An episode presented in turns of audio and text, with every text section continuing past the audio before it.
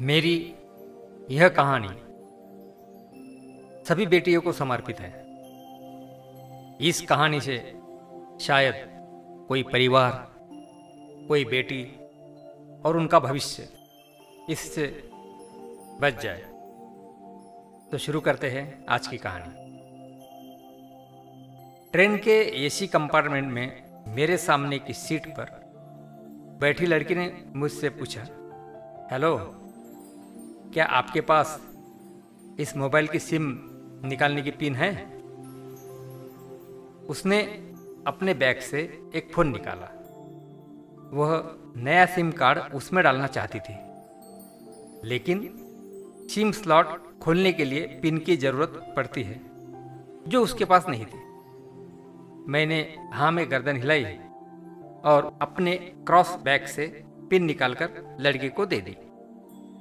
लड़की ने थैंक्स कहते हुए पिन ले ली और सिम डालकर पिन मुझे वापस कर दी। थोड़ी देर बाद फिर से इधर उधर ताकने लगी। मुझसे रहा नहीं गया। मैंने पूछ लिया, कोई परेशानी? वो बोली, सिम स्टार्ट नहीं हो रही है। मैंने मोबाइल मांगा, उसने दिया। मैंने उसे कहा कि सिम अभी एक्टिवेट नहीं हुई है। थोड़ी देर में हो जाएगी। एक्टिव होने के बाद आईडी वेरिफिकेशन होगा। उसके बाद आप इसे इस्तेमाल कर सकेंगे। लड़की ने पूछा, आईडी वेरिफिकेशन क्यों? मैंने कहा, आजकल सिम वेरिफिकेशन के बाद एक्टिव होती है। जिस नाम से ये सिम उठाई गई है, उसका ब्यौरा पूछा जाएगा, बता देना। लड़की बुदुदाई ओह, मैंने दिलासा देते हुए कहा इसमें कोई परेशानी की कोई बात नहीं। वो अपने एक हाथ से दूसरा हाथ दबाती रही। मानो किसी परेशानी में हो। मैंने फिर विनम्रता से कहा, आपको कहीं कॉल करना हो तो मेरा मोबाइल इस्तेमाल कर लीजिए। लड़के ने कहा, जी, फ़िलहाल नहीं। थैंक्स। लेकिन ये सिम किस नाम से खरीदी गई है, मुझे नहीं पता। मैंने कहा, एक बार एक्टिव होने दीजिए। जिसने आपको सिम दी है, उसी के नाम की होगी। मैंने कहा, ओके, कोशिश करते रहे। मैंने पूछा, आपका स्टेशन कहाँ है? लड़की ने कहा, दिल्ली। और आप, लड़की ने मुझसे पूछा, मैंने कहा, दिल्ली ही जा रहा हूँ, एक दिन का काम है। आप दिल्ली में रहती है या?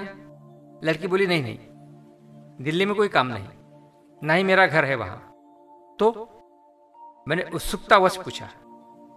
वो बोली, दरअसल ये दूसरी ट्रेन है, जिसमें आज मैं हूँ और दिल्ली से तीसरी गाड़ी पकड़नी है। फिर हमेशा के लिए आज़ाद आज़ाद। लेकिन किस तरह की कैसे? फिर मुझे फिर जिज्ञासा हुई, किस कैद में थी ये कमसिन अल्लट सी लड़की? लड़की बोली, उसी कैद में थी, जिसमें हर लड़की होती है।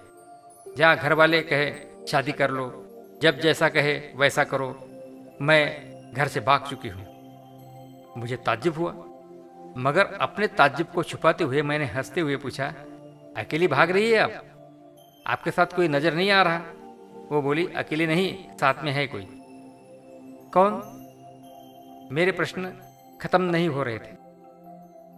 दिल्ली से एक और ट्रेन पकड़ूँगी। फिर अगले स्टेशन पर वो जनाब मिलेंगे। और उसके बाद हम किसी को नहीं मिलेंगे। ओ तो ये प्यार का मामला है? उसने कहा, जी। मैंने उसे बताया कि मैंने भी लो मैरिज की है। ये बात सुनकर वो खुश हुई।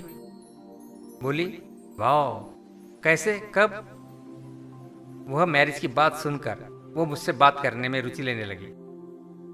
मैंने कहा, कब, कैसे, कहा? वो मैं बाद में बताऊँगा। पहले आप बताओ, आपके घर में कौन कौन है? उसने होशियारी बरतते हुए कहा, वो मैं आपको क्यों बताऊँ? मेरे घर में कोई भी हो सकता है। मेरे पापा, माँ, भाई, बहन या हो सकता है। भाई ना हो, सिर्फ़ बहनें हों। या ये भी हो सकता है कि बहनें ना हो और दो चार गुस्सा करने वाले बड़े भाई हो। मतलब मैं आपका नाम भी नहीं पूछ सकता। मैंने काउंटर मारा। वो बोली, कुछ भी नाम हो सकता है मेरा। टीना, मीना, रीना, कुछ भी। बहुत बातूनी लड़की थी वो। थोड़ी इधर उधर की बातें करने के बाद उसने मुझे ट्रॉफी दी, जैसे छोटे बच्चे देते हैं क्लास में। बोली, आज मेरा बर्थडे है। मैंने उसकी हथेली से ट्रॉफी उठाते बधाई दी और पूछा, कितने साल की हुई हो? वो बोली, अठारह। मतलब भागकर शादी करने की कानूनी उम्र हो गई आपकी? वो हँसी। कुछ ही देर में काफ़ी फ्रैंक हो चुके थे हम दोनों, जैसे बहुत पहले से जानते हो एक दूसरे को। मैंने उसे बताया कि मेरी उम्र 35 साल की है, यानी 17 साल बड़ा हूँ। उसने चुटकी लेते हुए कहा, लग तो नहीं रहे हो? मैंने मुस्करा दिया। मैंने उससे पूछा, तुम घर से भागकर आई हो? तुम्हारे चेहरे पर चिंता के निशान जरा भी नहीं है? इतनी बेफिक्री? मैंने पहली बार देखी। खुद की तारीफ़ सुनकर वो खुश हुई। बोली, मुझे उन जनाब ने, मेरे लवर ने पहले से ही समझा दिया था कि जब घर से निकलो तो बिल्कुल बिंदास रहना। घर वालों के बारे में बिल्कुल मत सोचना। बिल्कुल अपना मूड खराब मत करना। सिर्फ़ मेरे और हम दोनों के बारे में सोचना। और मैं वही कर रही हूँ। मैंने फिर चुटके ली। कहा, उसने तुम्हें मुझ जैसे अनजान मुसाफिरों से दूर रहने की सलाह नहीं दी? उसने हंसकर जवाब दिया, नहीं। शायद वो भूल गया होगा ये बताना। मैंने उसके प्रेमी की तारीफ़ करते हुए कहा, वैसे तुम्हारा बॉयफ्रेंड काफ़ी टैलेंटेड है। उसने किस तरह से तुम्हें अकेले घर से रवाना किया, नई सिम और मोबाइल दिया, तीन ट्रेन बदलवाई ताकि कोई ट्रैक ना कर सके? वेरी टैलेंटेड पर्सन लड़की ने हामी भरी, बोली, बहुत टैलेंटेड है वो। उसके जैसा कोई नहीं। मैंने उसे बताया कि मेरी शादी को दस साल हुए हैं। एक बेटी है आठ साल की और एक बेटा एक साल का। ये देखो उनकी तस्वीर। मेरे फ़ोन पर बच्ची की तस्वीर देखकर उसके मुँह से निकल गया। सो क्यूट मैंने उसे बताया कि ये जब पैदा हुई, तब मैं कुवैत में था। एक पेट्रो कंपनी में बहुत अच्छी जॉब थी मेरी। बहुत अच्छी सैलरी थी। फिर कुछ महीनों बाद मैंने वो जॉब छोड़ दी और अपने ही कस्बे में काम करने लगा। लड़की ने पूछा, जॉब क्यों छोड़ी? मैंने कहा, बच्ची को पहली बार गोद में उठाया तो ऐसा लगा जैसे मेरी दुनिया मेरे हाथों में है। तीस दिन की छुट्टी पर घर आया था। वापस जाना था, लेकिन जा न सका। इधर बच्ची का बचपन खर्च होता रहे, उधर मैं पूरी दुनिया कमा लूँ, तब भी घाटे का सौदा है। मेरी दो टके की नौकरी, बचपन उसका लाखों का। उसने पूछा, क्या बी बच्चे को साथ नहीं ले जा सकते थे वहाँ? मैंने कहा, काफ़ी टेक्निकल मामलों से गुजर कर एक लंबे समय के बाद रख सकते हैं। उस वक्त यह मुमकिन नहीं था। मुझे दोनों में से एक को चुनना था, आलिशान रहन सहन के साथ नौकरी या परिवार। मैंने परिवार चुना, अपनी बेटी को बड़ा होते देखने के लिए। मैं कुवैत वापस गया था, लेकिन अपना इस्तीफा देकर लौट आया। लड़की ने कहा वेरी इंप्रेसिव मैं मुस्कुराकर खिड़की की तरफ़ देखने लगा। लड़की ने पूछा अच्छा आपने तो लव मैरिज की थी ना? फिर आप भागकर कहाँ गए? कैसे रहे? कैसे गुजरा वो वक्त? उसके हर सवाल और हर बात में मुझे महसूस हो रहा था ये लड़की लड़कपन के शिखर पर है। बिल्कुल ना समझ और मासूम छोटी बहन से। मैंने उसे बताया कि हमने भागकर शादी नहीं की। और ये भी है कि उसके पापा ने मुझे पहली नज़र में सख्ती से रिजेक्ट कर दिया था। उन्होंने आपको रिजेक्ट क्यों किया? लड़की ने पूछा। मैंने कहा, रिजेक्ट करने का कुछ भी कारण हो सकता है। मेरी जाति, मेरा काम, मेरा घर परिवार, बिल्कुल सही लड़की ने सहमति दर्ज कराई और आगे पूछा फिर आपने क्या किया? मैंने कहा, मैंने कुछ नहीं किया। उसके पिता ने रिजेक्ट कर दिया। वहीं से मैंने अपने बारे में अलग से सोचना शुरू कर दिया। खुशबू ने मुझे कहा कि भाग चलते हैं। मेरी वाइफ का नाम खुशबू है। मैंने दो टुक मना कर दिया। वो दो दिन तक लगातार ज़ोर देती रही कि भाग चलते हैं। मैं मना करता रहा। मैंने उसे समझाया कि भागने वाले जोड़े में लड़के की इज़्ज़त पर कोई खास फ़र्क नहीं पड़ता, जबकि लड़की के पूरे कुल की इज़्ज़त धुल जाती है। भागने वाला लड़का उसके दोस्तों में हीरो माना जाता है, लेकिन इसके विपरीत जो लड़की प्रेमी संग भाग जाती है, वो उल्टा कहलाती है।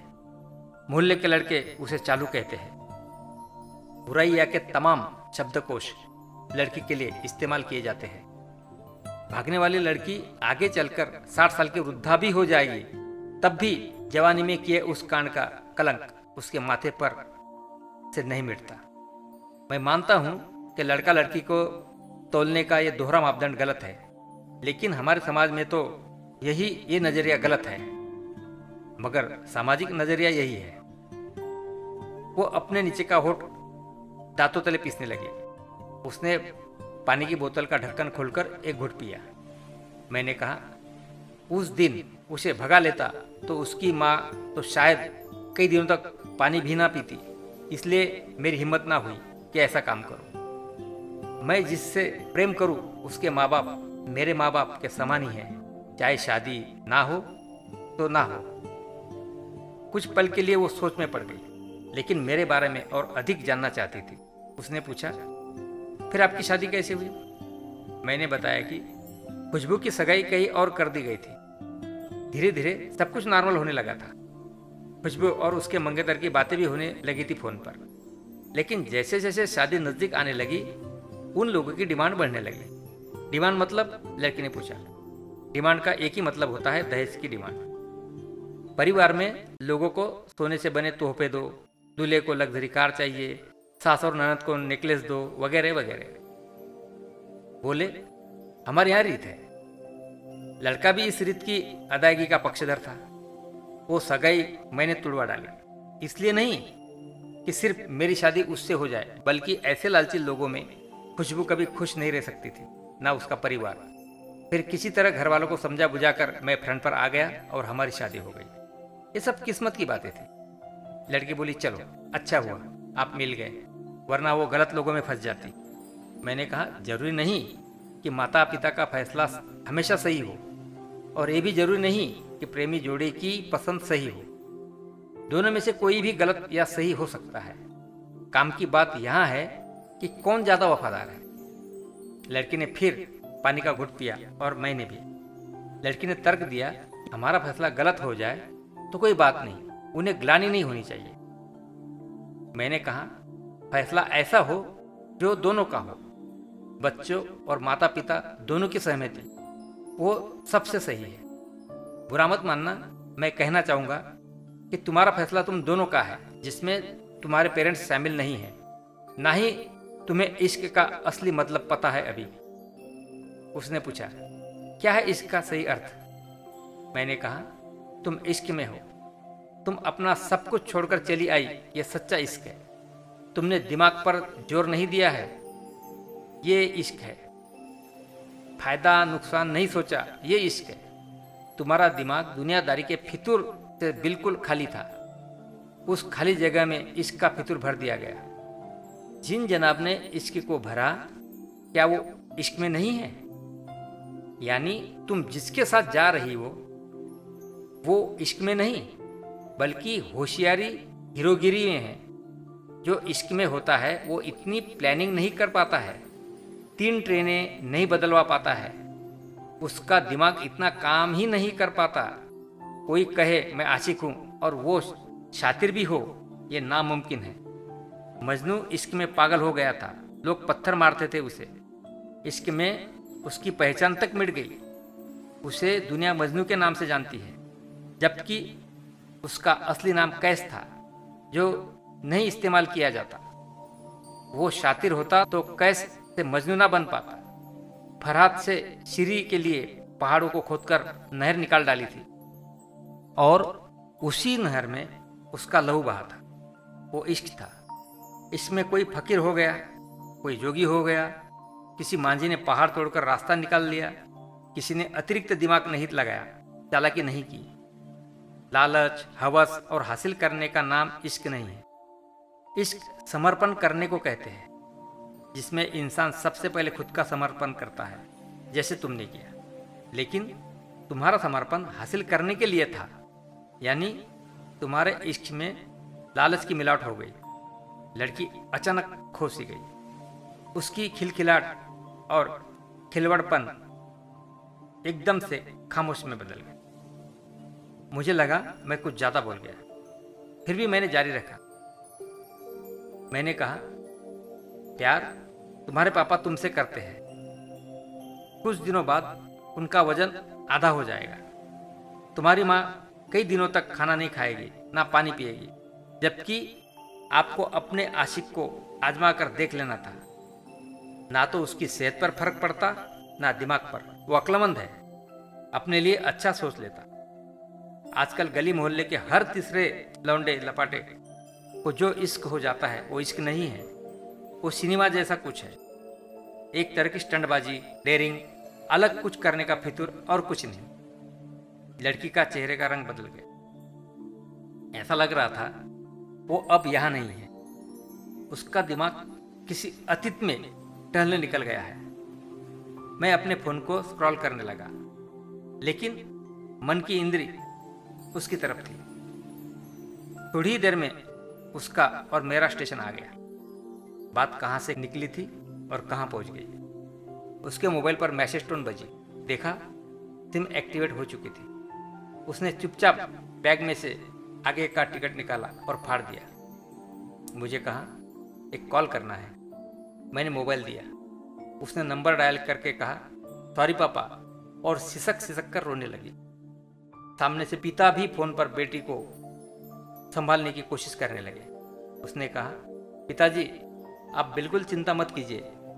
मैं घर आ रही हूँ। दोनों तरफ़ से भावनाओं का सागर उमड़ पड़ा। हम ट्रेन से उतरे। उसने फिर से पिन मांगी। मैंने पिन दी उसने मोबाइल से सिम निकाल कर तोड़ दी और पिन मुझे वापस कर दिया। ये मेरा दावा है। माता पिता से ज़्यादा तुम्हें दुनिया में कोई प्यार नहीं करता।